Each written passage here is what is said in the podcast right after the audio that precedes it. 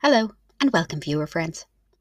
Things are very fragile following the events of last night's explosive dinner party. Over with Ant and Alexis, he tells her that he's still a bit confused about why she was so upset with him. She explains that, that it was due to the repeated rejection she's experienced throughout the experiment. Over at Casa Tatum, the couple are chatting about Frankie and Mar's letter. He took that letter personally, says Taya with supreme understatement.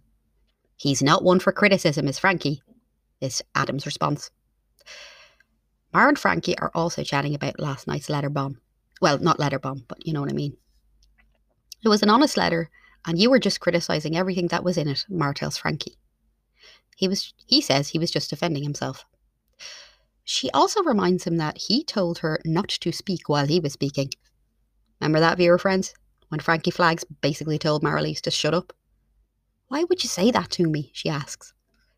He says he was annoyed and apologises. Frankie, you've spent half the time here speaking over me, she continues. Half the time, responds Frankie. Mar tells the camera that she was blind to Frankie's real personality during the early parts of their marriage, but now she can see that he can be a bit overpowering as well as abrupt. She tells the camera that she doesn't know how she feels about Frankie now. Morag's telling Luke that she feels like crap after the dinner party. She tells the camera that she's worried about how it will all impact Luke and their relationship.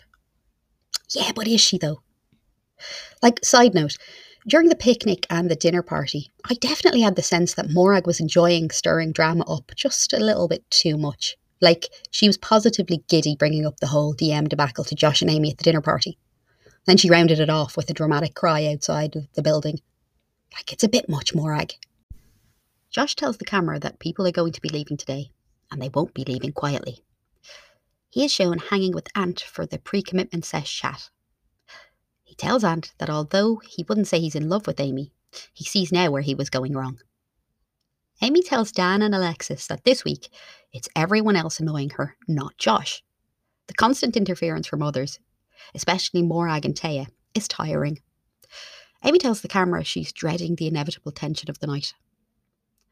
Taya tells Megan, Morag, and Mar that she wouldn't be surprised if someone were to pipe up with some criticism of her relationship tonight. Because of that comment Amy said about how she and Josh are the only ones being truthful. What a load of shit, says noted relationship expert Meg. The focus turns to Morag. I won't lie. This is the first week when I considered whether I want to stay or leave, she says. The action cuts to Matt, Adam, and Luke, who's telling the group that he knows Morag is falling in love with him. She shows me in certain ways, but I'm just not getting that extra bit I need, Luke tells them. Morag's telling the girls that she is definitely not there yet, there presumably being Loveland.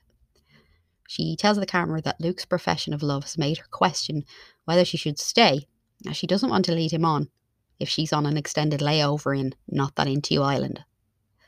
Morag tells the camera that she's got a lot to think about. Back with Alexis, Amy, and Dan, Alexis tells the gang that she told Ant that she fancied him, and his response was silence. Ant tells Josh that he knew Alexis was starting to like him. I'm lovable, he says, but he refuses to lead her on. It's too early for me to say what's going to develop it, what it's going to develop into, Ant tells the camera. Meanwhile, Alexis tells the girls that she is still 50 50 on Ant. Out in the garden, Bob asks Frankie how things are going with him and Mar. He makes it sound like things are completely fine. Meanwhile, Mar tells the girls that she's unsure about what to write tonight. Once more, Mar starts with an H, ends with an Elp.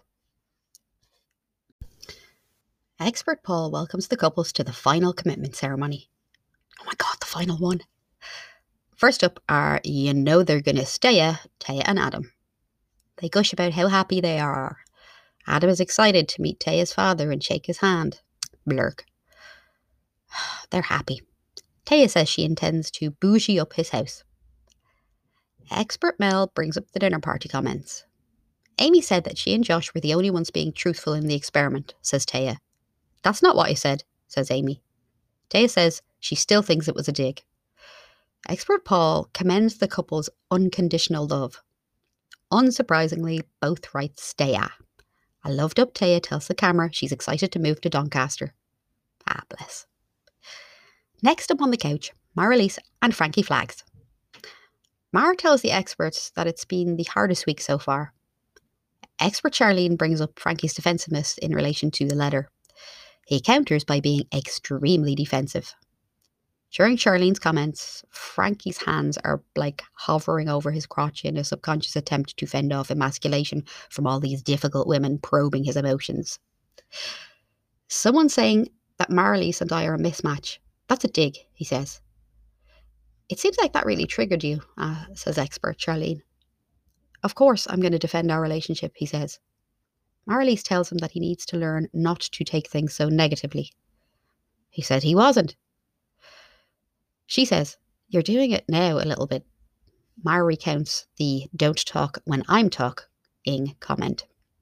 Expert Paul, whose credentials as a relationship expert really need to be checked, asks Frankie if he's scared Marilyse will leave. No, I think she really does like me. I'm not sure if I'm convinced, starts expert Charlene. Well, then, I don't know what to say, bursts Frankie. Charlene goes on to explain. When Marilyse mentioned that Frankie's behaviour was a red flag, his body language displayed fear. Fear that she might leave. Frankie is silent. Mel says she's noticed a shift in Mar and Frankie's uh, relationship and encourages Marilyse to continue to exert her power in their dynamic. The experts decide not to plumb any deeper and ask for the couple's answers. Mar says that in spite of all the rudeness and red flags, she's going to stay. Dear Lord.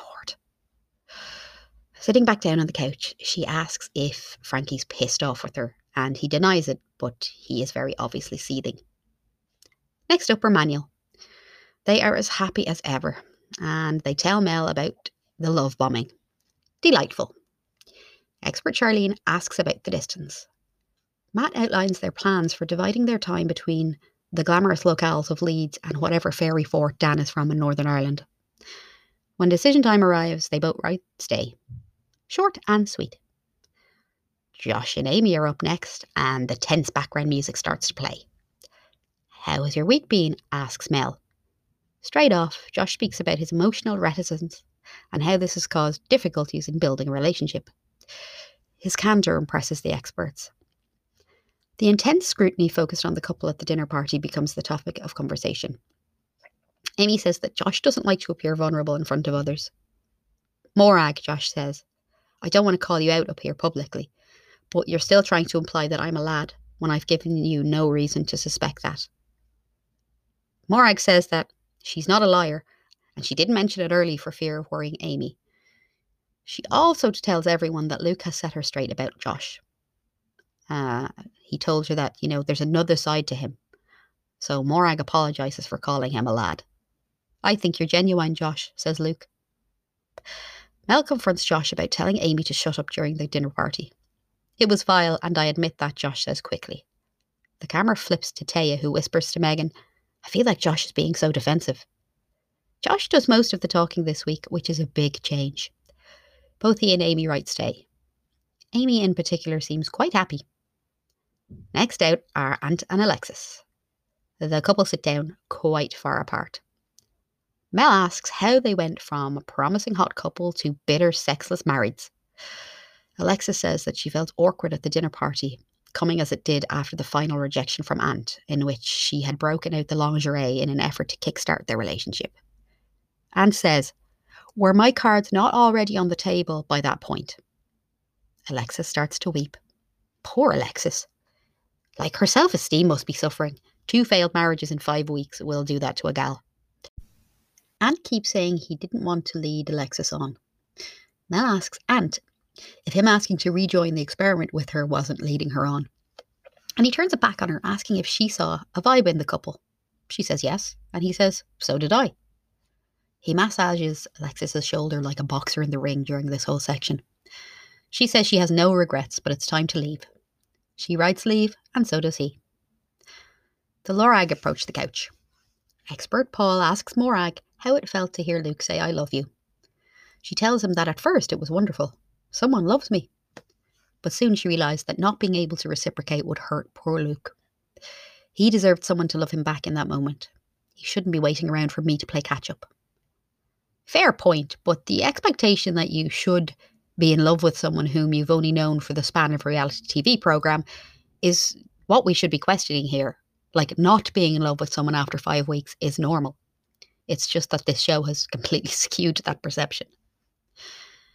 Mel commends Luke's speech, telling Morag how he's the one that she deserves. Is Morag the woman you deserve? Mel asks. Oh, she's changed my life. And if she was to get over this little threshold, then 100% yes. Hmm. I think one of two things will happen. Morag will never arrive in Loveland and Luke will be stranded there alone, or she will withhold her reciprocal I love you until the most dramatic moment possible, which would be during the final vows. I wonder which it will be, viewer friends.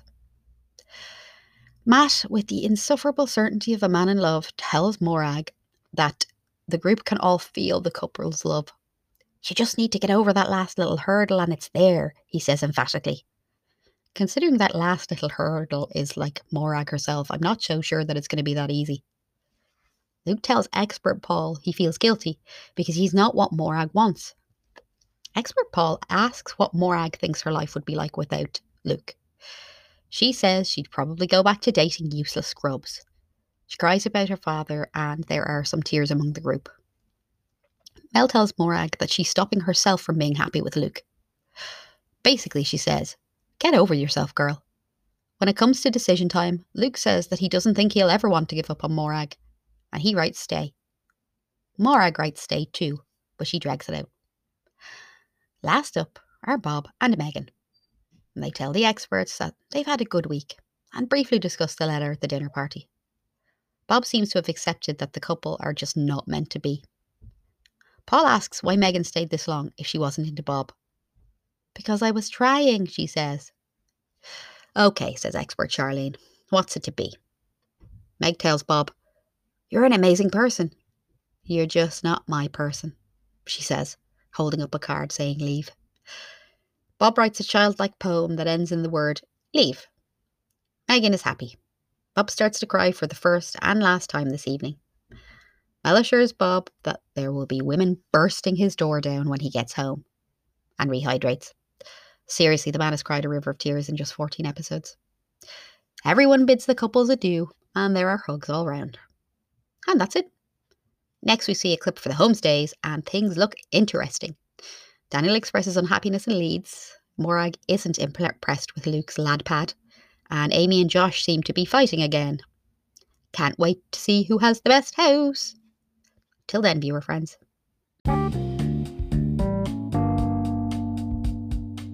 Let me hear your thoughts. Get in touch with us on Twitter at Adventures in TeeVee 2, or you can email me on Adventures in TeeVee, TV spelled T E E V E E, at gmail.com. And you can find us on all the other places Instagram, Facebook, and everything at Be Unkind Rewind.